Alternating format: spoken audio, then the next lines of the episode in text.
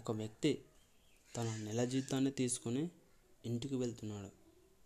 నిర్మానుష్యమైన ప్రాంతం గుండా వెళ్తున్న సమయంలో అతనిని ఒక దొంగ అటకాయించాడు.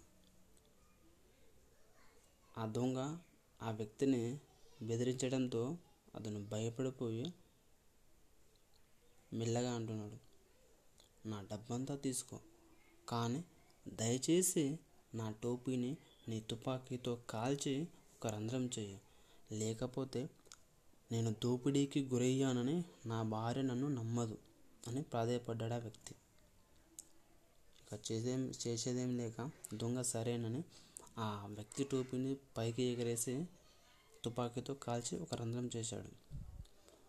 కానీ ఆ ఒక్క రంధ్రంతో సంతృప్తి చెందకుండా ఆ వ్యక్తి నన్ను దోచుకున్నది ఒక్కరు కాదు ఒక పెద్ద దొంగల ముఠ అని నా భార్యను నమ్మించాలి.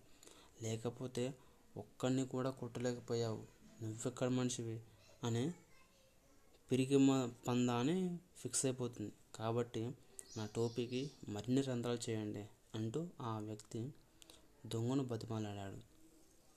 వీలైనంత తొందరగా ఇక్కడి నుంచి వెళ్ళిపోవాలి అనే ఆలోచనలో ఉన్న దొంగ అతని టోపీని తీసుకొని మళ్ళీ గాల్లోకి ఎగిరేసి ధడేలు ధడేలమంటూ కాల్చసాగాడు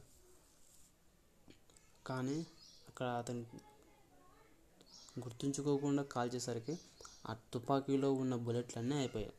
సో అప్పుడు ఆ వ్యక్తి అతనితో అంటున్నాడు థ్యాంక్స్ కానీ ఇప్పుడు అని ఆ వ్యక్తి మర్యాద చెప్పబోతున్నందులో దొంగ మధ్యలోనే అతన్ని ఆపి ఇక రంధ్రాలే గింధ్రాలు ఎక్కువగా ఆరిస్తే నిన్ను చంపేసి వెళ్ళిపోతాను అని అంటాడు.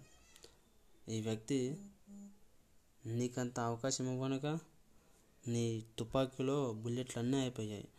ఇప్పుడు మర్యాదగా చెప్తున్నాను. నా డబ్బు నాకు తిరిగిచ్చే లేకపోతే నీకు చావ దెబ్బలు తప్పవు అంటూ పిడికిలు గట్టిగా బిగించాడు. ఆ దొంగ చేసేదేమి లేక అతనికి ఇచ్చేసి వెళ్ళిపోయాడు. ఎక్కడ తగ్గాలో ఎప్పుడు తుంచాలో తెలుసుకోవడం మంచిది. ఎదగడంతో పాటుగా ఉదగడం తెలిసినప్పుడే సమస్యలను ఎదుర్కోగలం.